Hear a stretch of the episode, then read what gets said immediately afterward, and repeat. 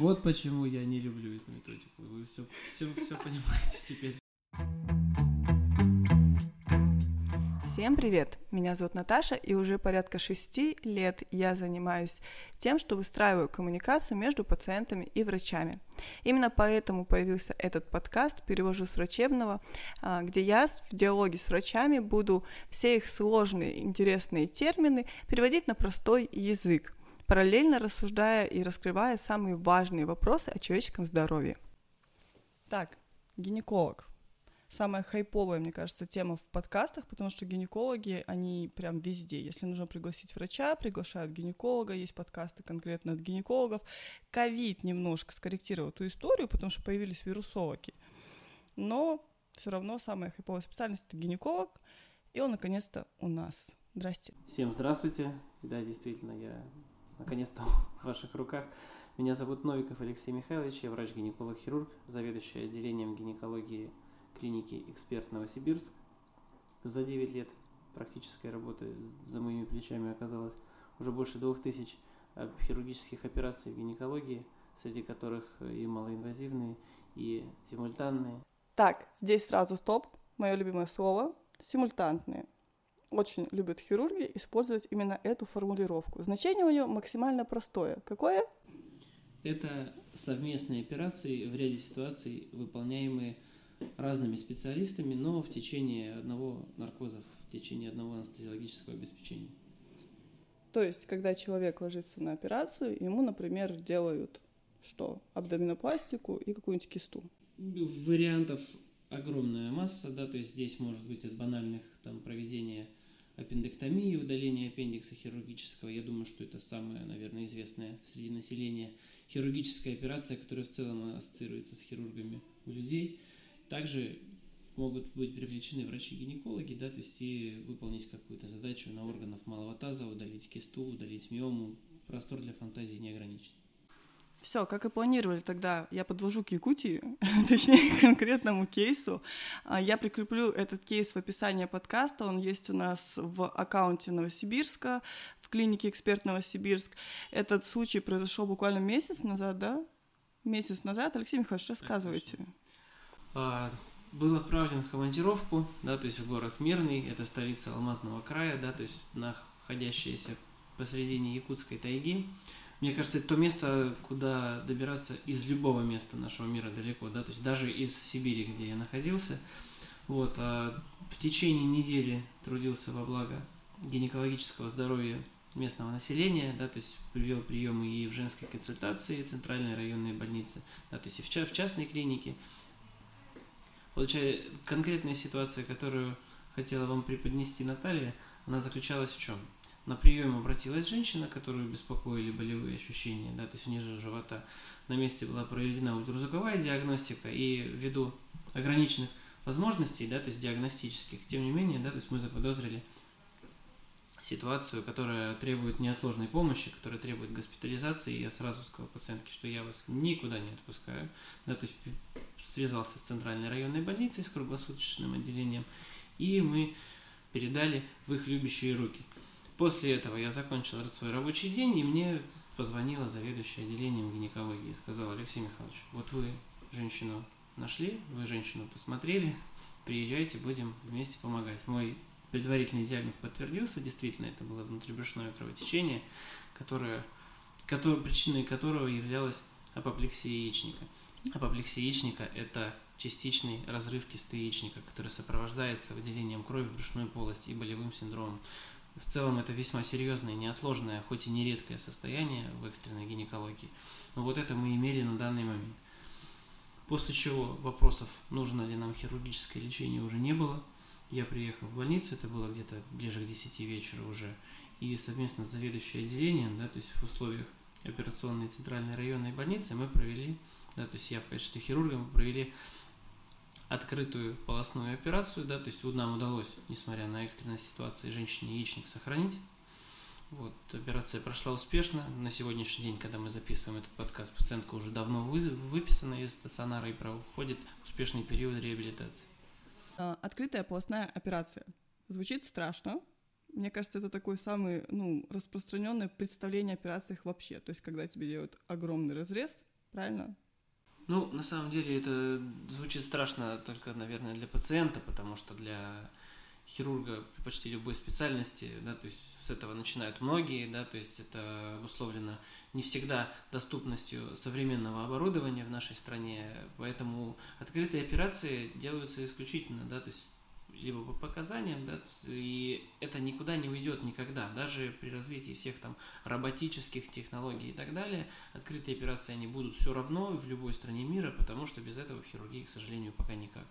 Ну давайте окончательно запугаем народ, в каких случаях все-таки открытые делаются. Вот прям стопроцентное показание к открытой операции. Да, ну, раз у нас все-таки подкаст гинеколога, мы поговорим про заболевания женской репродуктивной системы, да, то есть показаниями для открытой операции в нашем деле может являться большой размер образования малого таза, будь то киста или миома, когда у нас физически нет места внутри брюшной полости, чтобы провести операцию малоинвазивно лапароскопическим доступом. Да, то есть и есть, э, как, так же, как я говорил, вернуться к несовершенству некоторых да, то есть технических возможностей, потому что лапароскопия шагает по планете, да, то есть этим уже сейчас никого не удивить, но, к сожалению, до сих пор не везде это возможно сделать. Так, и значит сразу три слова поясняем. Что такое киста, мы уже рассказывали в подкасте с онкологом. Мы объясняли, mm-hmm. что это такая полость образования, ну, такое полостное, пустое. Чаще всего жидкостное, да ну, жидкостное чаще всего. Окей. Чем отличается от миомы? Миома тогда это что? Ну, это совсем, если путать мягкое с кислым, как говорится, да, то есть хоть миома это тоже образование малого таза, но оно состоит из мышечных клеток, да, то есть, как мы знаем, матка это как и сердце мышечный орган, да, и миома как раз-таки образуется из мышечных клеток стенки матки. А почему она образуется? А если бы мы знали точно, мы бы научились предотвращать. Какая прелесть. И лапароскопия. Итак, лапароскопия, да, то есть не смотрите на сложность термина. А, это современный метод хирургии, который сейчас, пожалуй, используется в подавляющем большинстве хирургических специальностей. И что это такое? У всех в голове ассоциирована операция с большим шрамом, с большим разрезом, с длительным восстановлением, да, то есть и болезненным. Лапароскопия позволяет как раз-таки нам уйти от этого. Это такой доступ во время операции, когда вместо разреза на животе или другой области делаются проколы. Даже не разрезы, а проколы там от 5 до 10 миллиметров, при помощи которых хирург получает доступ к нужной области при помощи видеокамеры и может сделать полный объем того, что он собирался сделать с пациентом. Я сейчас правильно услышала, что видеокамера Абсолютно верно. Да, то есть когда нам учителя в школе говорили, что ты никогда не будешь зарабатывать денег, смотря в экран компьютера, я могу поспорить, потому что наша хирургическая эндоскопическая стойка это как раз таки экраны и качественная видеокамера. Вот так вот, уделали всех программистов. И вы говорили про восстановление послеоперационное.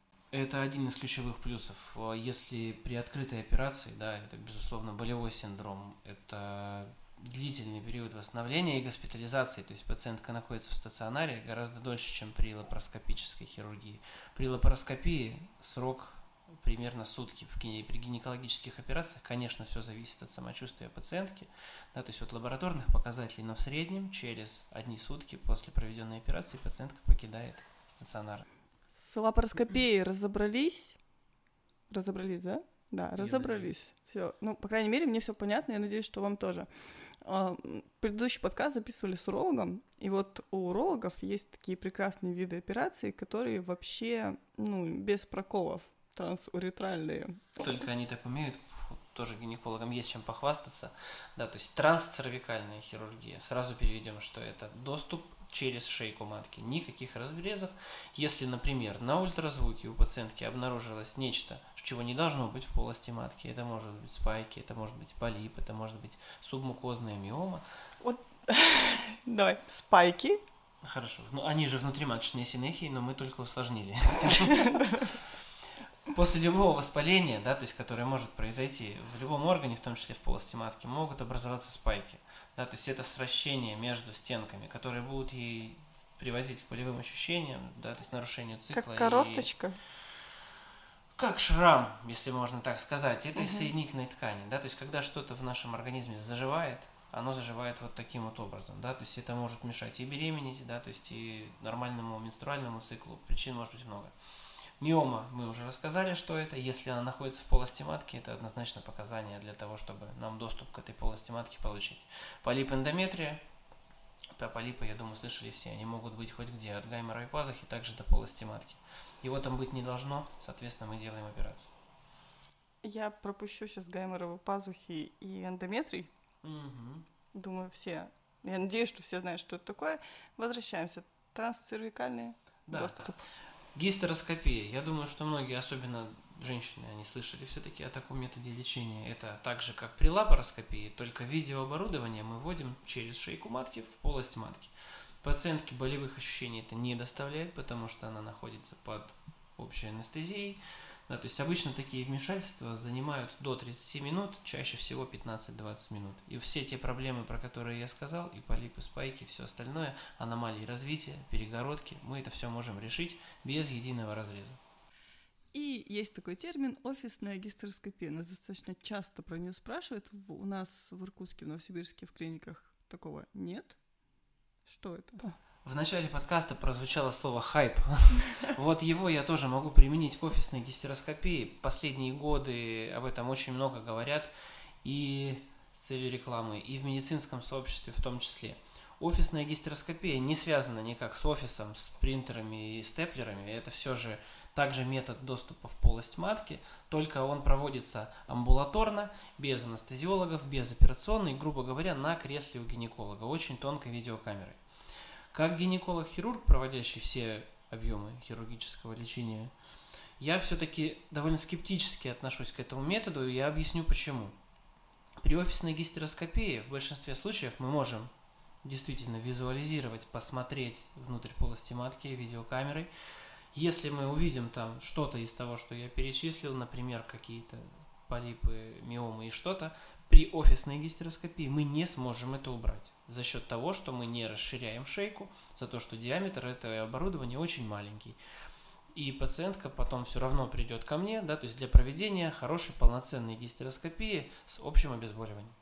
Окей, и, соответственно, на обычную гистеру почему бояться идти? Потому что вообще, в принципе, население, надо отдать должное, боится врачей, а женщины особенно, они еще и любят терпеть, их что-то беспокоит, они несколько лет могут ходить, да, то есть потом только прийти. Если по схеме, чтобы вы не боялись, я немножко развенчаю миф, что операция это всегда больно и страшно. Пациентке поставлен диагноз, например, требующий хирургического лечения в гинекологии, выдается доктором-хирургом, на приеме есть список анализов, обследований, да, то есть включающих в себя ничего особенного, кровь, моча, ЭКГ, терапевт, все как всегда. После чего назначается дата операции, мы в гинекологии привязаны к менструальному циклу, мы четко подстраиваемся по дате операции под него, пациентка приходит к нам в стационар, с собой приносит только анализы, паспорт и себя. Никаких халатов, чашек, ложек, щеток не надо нести, мы все даем. Всегда мы всем обеспечиваем, да, то есть производится хирургическая операция непосредственно при гистероскопии, как я сказал, это занимает до получаса. И не нужно неделю лежать в больнице, да, то есть не видеть родственников, которых не будут к вам пускать на посещение. Через три часа наблюдения, при условии, если она чувствует себя прекрасно, пациентка отправляется домой. И встречается с оперирующим хирургом только через неделю, если ее ничего не беспокоит, для послеоперационного осмотра. А при лапароскопии? При лапароскопии схема схожая, чуть-чуть подольше сроки, да, то есть пациентка госпитализируется, выполняется лапароскопия, которая в гинекологии тоже чаще всего занимает час-полтора. Мы следим в течение 24 часов, да, то есть в течение суток за ее состоянием, как она себя чувствует. В первый же день пациентка может кушать сама, она встает, ходит и даже почти всегда может лежать на животе, несмотря на проведенную операцию. После осмотра оперирующим врачом на следующий день она также отправляется домой на период восстановления и встречается с доктором через неделю. Спросите вы, когда же снимать швы? А я вам отвечу. В современных реалиях большинство швов мы делаем рассасываемся шовным материалом и внутрикожно. Вот как пластические хирурги, косметический шовчик, при условиях, что при лапароскопии это только проколы, вы их даже потом не найдете и не увидите. Швы снимать не нужно. Отлично, все, обсудили все, что по показаниям. Подкаст с гинекологом не может не быть интимным. Поэтому поговорим про интимную пластику. Что про нее можно рассказать? Да? В Европе, за океаном это очень распространенная тема, причем уже в течение многих лет. И надо отдать должное тоже нашей стране в последние годы особенно это начинает популяризироваться. Традиционно это начинается со столиц, с наших, да, то есть, но уже я могу сказать, что дошло и до Сибири, потому что все-таки в осознании наших прекрасных дам приходит то, что нет ничего, нет ничего стыдного прийти к доктору и сказать, что я хочу сделать вот так, как я хочу, да, то есть внешне, да, то есть иногда и функционально. Эта операция, по сути своей, не отличается от других пластических операций, которые уже всем известны, популярны, да, то есть ринопластика, да, то есть пласти, увеличение груди и так далее. То же самое, да, то есть мы делаем лучше, мы делаем женщину более уверенной, да, то есть на самом деле эта операция тоже занимает буквально в течение часа и не требует долгой госпитализации. Но там точно не лапароскопически. Не лапароскопически, здесь все вот это, я даже, учитывая, насколько это деликатная зона, на которой мы оперируем, это можно отнести отчасти даже к микрохирургии, потому что там настолько тонкие ниточки, там настолько маленькие инструменты, шовчики, что я думаю, что гинекологи скоро начнут работать иногда и под микроскопом. Вы так очень деликатно это все рассказали, настолько деликатно, что непонятно, а делают-то, собственно говоря, что? Ну, то, что я рассказал, это больше все-таки о эстетической хирургии, лабиопластика, исправление формы малых половых губ чаще всего, а, большие половые губы, там клиторопластика, больше об этом. Но интимная пластика в целом, она не заключается только в этом, да, то есть все мы понимаем, что после естественных родов, да, то есть женщина может не устраивать что-то и в интимной сфере, да, то есть мышцы тазового дна могут иногда расходиться, да, то есть может быть их недостаточно, здесь тоже мы приходим, это не приговор абсолютно, здесь приходим мы на помощь, да, то есть гинекологи, хирурги, потому что есть как это модно говорить английскими словами, маме makeover, да, то когда мы после родов восстанавливаем упругость тазового дна, сводим мышцы, делаем все красиво, да, то есть как оно было до родов. Поэтому, так что женщинам нужно не стесняться, обращаться, если что-то беспокоит, в любой сфере, либо эстетической, либо интимной, да, то есть и это связано как раз-таки с тем, чем я сейчас описал. Милости просим, это все решаемо. Мы везде обсудили тему восстановления, вот этих швов, которые, оказывается, не нужно снимать. У меня просто картина мира разрушилась. Разрушитель мифов. Да, в пластической в интимной пластике.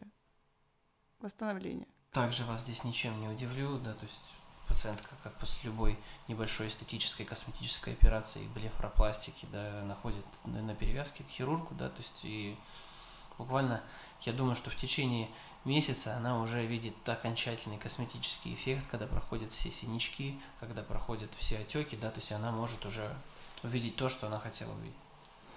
Прекрасно. Мы с вами так прекрасно поговорили, Алексей Михайлович. У нас есть небольшая традиция. У нас э, все врачи в конце подкаста что-то желают пациентам. То есть прощаемся, mm-hmm. пожелания. Сразу предупрежу тему здоровья. Пожелали все. Нет, будем, нет, будем оригинальнее. Давайте. Я бы хотел пожелать нашим прекрасным пациенткам, нашим прекрасным дамам, да, то есть самое главное любить себя и быть внимательными к себе. Это весьма важно в плане и женского здоровья, да, то есть и в целом ощущения женщины. Если вас что-то беспокоит, не нужно стесняться, не нужно терпеть, к которому многие привыкли. Мы работаем для вас. Приходите, и все будет так, как вы хотите –